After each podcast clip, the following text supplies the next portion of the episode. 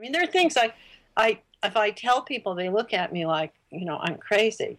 Here I am, this, you know, middle class retired teacher, you know, living in a small town in Pennsylvania who was, you know, hunted down by the Chilean secret police. Welcome to the Egg Factory. I'm Shara. And I'm Diane. This week we interviewed Hope Boylston. Hope is a retired Spanish teacher living in central Pennsylvania. She's in her late 60s, but when she was in her 20s, she ended up living in Chile. Yeah, she went on a crazy adventure with her pal Tootie where they traded their cars in for a Land Cruiser and drove down to Chile. They were there during the revolution, and Hope considers Chile her second home now. Enjoy our interview with Hope.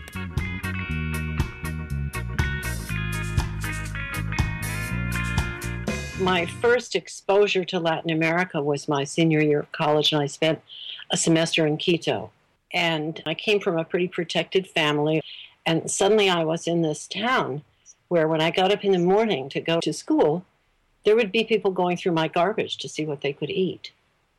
And I just, I, I sort of had never had any idea that that level of, of poverty existed in the world, I guess. And although I should have seen and known more about it in my own country, I really hadn't. So I think it was Ecuador that did it to me, really. It was like I, I didn't know exactly what you could do there, but it seemed perfectly clear that, you know, they needed some major upheaval because most of the population was so marginalized, and most of the marginalized were indigenous people. Um, and they still are in Ecuador, although things have improved a great deal since then, but it's still um, very much that way. Hmm. And then driving from the United States all the way to Chile gave you, you know, exposure to the same kind of conditions all up and down the map. So by the time I got to Chile, I was sort of ready to join into whatever was there.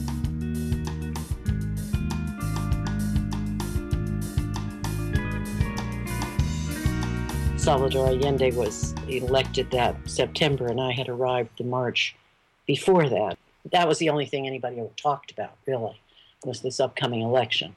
So when he won, I got pulled into it. I actually was always surprised that, given um, our country's foreign policy and attempts to smash the Allende government, still Chileans were quite open to people as individuals and willing to let people in. There was a degree of political sophistication in which they, they didn't make you personally responsible for everything your country was doing you were really shocked by seeing encountering poverty firsthand and felt like that was something you needed to do something about. Did you feel satisfied in in the path that you took to try to solve that problem? Yes, I think I did. I mean, not that lot lots of people didn't make lots of mistakes, mm-hmm.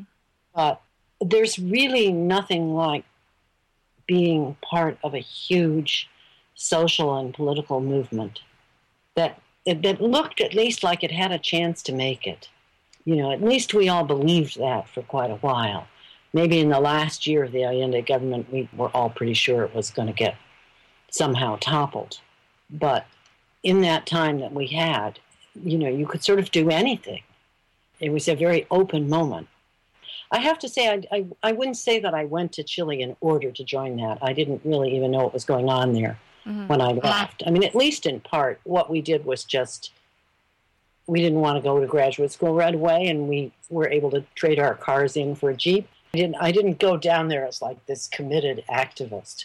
I went down there questioning things and, and found other people who were questioning them and had been doing so for a heck of a lot longer than I had um, and joined them.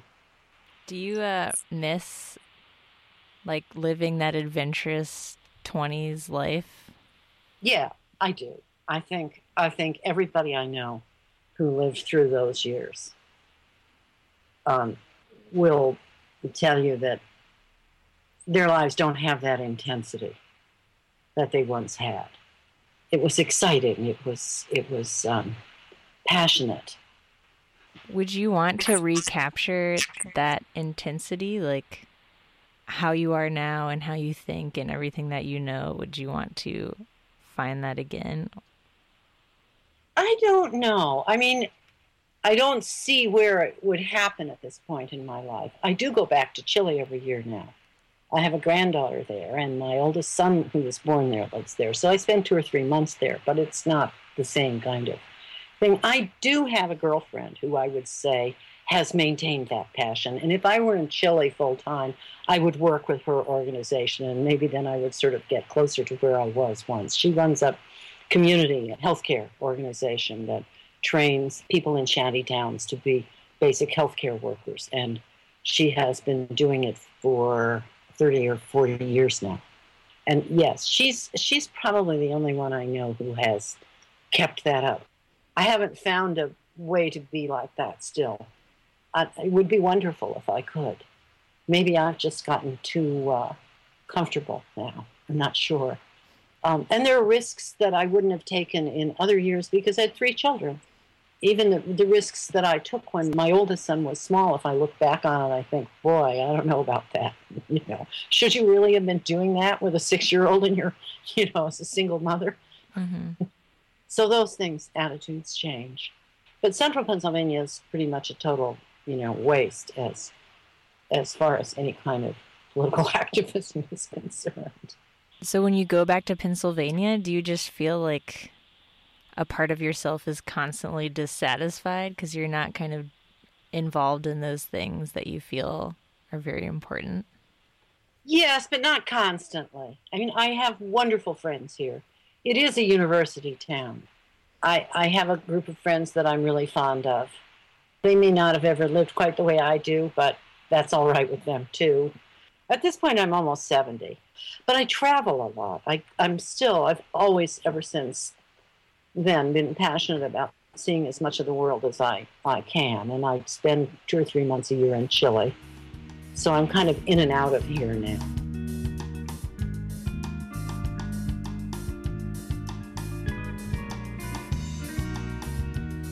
Another question I have, and Luke also had, um, was about how you view today's youth and whether or not it's the responsibility of people our age and younger to to do something about a lot of the social issues that there are in our country and abroad?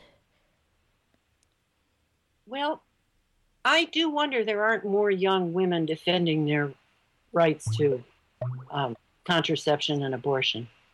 I find that one issue at least mystifying. I mean, I had roommates in college who had to be hospitalized after we you know, they had illegal abortions in clinics done by people who probably shouldn't have been doing them. It is a little mystifying to me that, say, on the Penn State campus, there aren't there aren't huge groups of women protesting that. It's, I mean, that kind of movement can't be led by people in my generation. It has to be led by people who are of reproductive age and really have a stake that directly in it to keep them going. I guess in that one area, I wonder. Um, none of my children are overtly political, but my my daughter, who's going to turn 30 this year, uh, although she was probably the least interested in politics as a process of all my children, is a teacher in the New York public schools and went to a progressive master's program and you know had the experience of going to this little community school that we have and she is utterly passionate about progressive education and um, the damage being done to children by the regimentation and testing and, and worksheets and dumbing down of everything and mistreatment of teachers. And she actually went out onto the streets for the first time in her life last year over, over education policy in Albany. She lives in New York. So I find that extremely hopeful. And I think there are a lot of young people working in ways like that that are not um, immediately visible. But I don't think that just because they're not visible in a loud and obvious way doesn't mean it isn't happening. You know, every single opinion poll shows that each succeeding generation um, is more open to different cultural possibilities, is probably more liberal politically. Uh, and if they'll all get out there and vote, things could get a lot better, I hope. So I think there's a lot more going on than we see. How has your sense of self changed over your lifetime?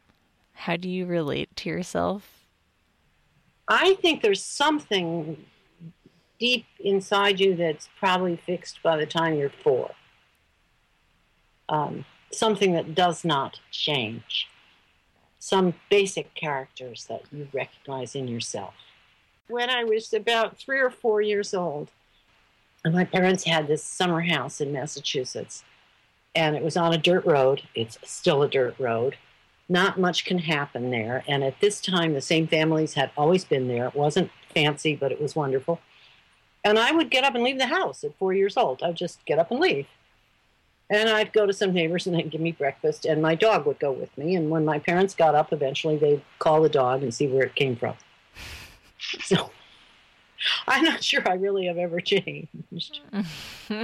my, my, my, I have a friend Carla who lives out there, and we were we were talking about that thing where you had to come up with a six word autobiography. Do you know that game? And I think what we said was, they said no, we went anyway. I think that was built into my myself.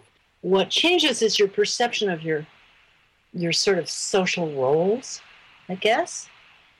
I mean, there probably was a time when I actually saw myself as a revolutionary. If you'd asked for my major identity. Other times I saw myself as a teacher. What would you identify yourself as today? Like, what is your definition today of yourself? I don't know. I'd say I'm still wondering and wandering.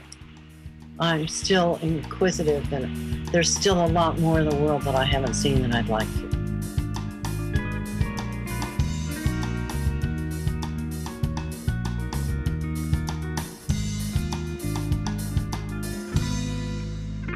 You've been listening to the Egg Factory interview with Hope Boylston. If you want to find Hope's memoir, it's Hay Locos, spelled H A Y L O C O S. Look it up on Amazon. It's great.